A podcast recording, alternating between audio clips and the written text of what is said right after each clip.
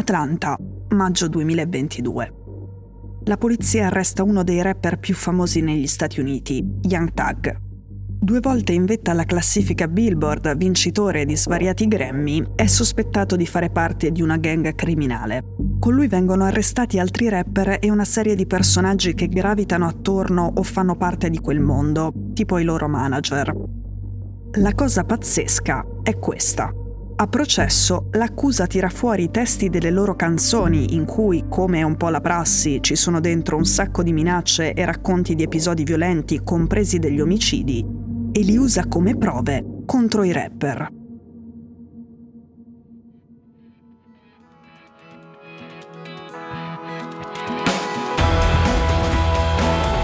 Sono Cecilia Sala e questo è Stories.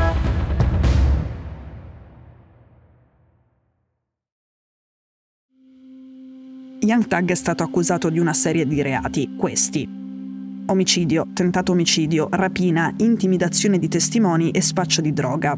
È finito nell'inchiesta insieme ad altri ventisette soci della sua etichetta discografica. È che per i giudici quella non è solo un'etichetta discografica, è anche una gang criminale.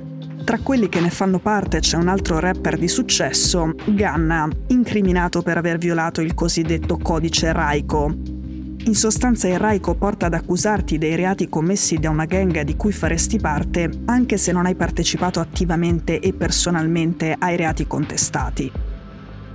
Nelle ottantotto pagine dell'ordinanza, Young Thug è anche stato accusato di aver minacciato di uccidere un uomo in un centro commerciale, di aver noleggiato un'auto utilizzata durante l'omicidio di un uomo nel duemilaquindici e di spacciare metanfetamine.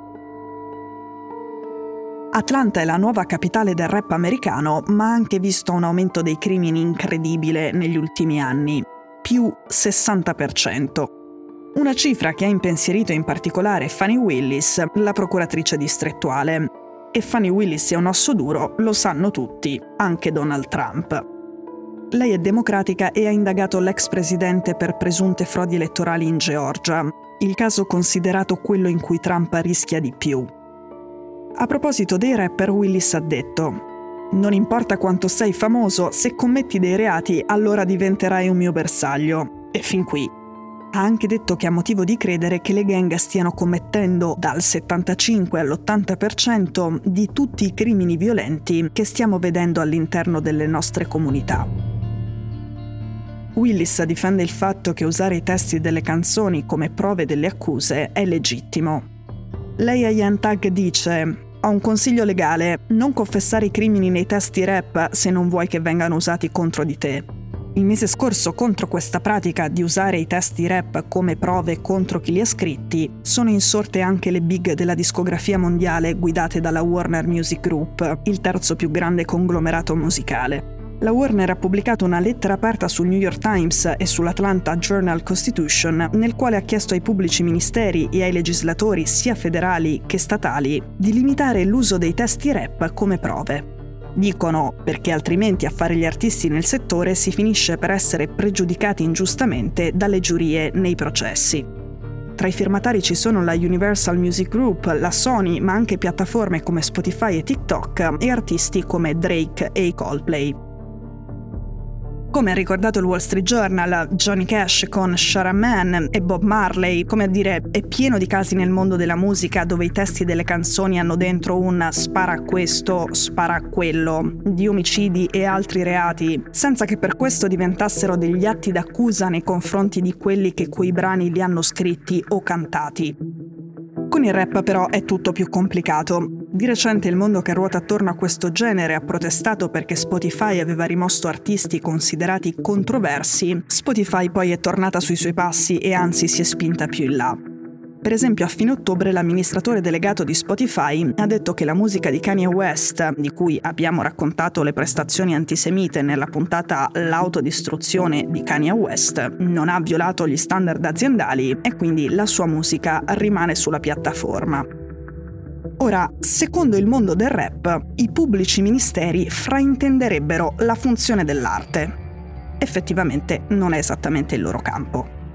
In pratica, la strategia dei magistrati è utilizzare i testi per convincere giurati e giudici di una certa tesi, di solito per convincerli che un tizio è una brutta persona. Ma spesso né giurati popolari né giudici hanno familiarità con il rap e con il suo linguaggio, con, diciamo, le sue allegorie. Il risultato può essere davvero molto grottesco e anche pericoloso. Ci sarebbero almeno cinquecento casi giudiziari in cui le canzoni rap sono state usate come prova per l'accusa. Secondo i dirigenti delle etichette, però, questo è un calcolo al ribasso. Il mondo della musica si sta muovendo per avere una legge che impedisca questa pratica. Nel frattempo Young Thug è circondato dalla solidarietà degli artisti e delle aziende del settore, ma resta in carcere.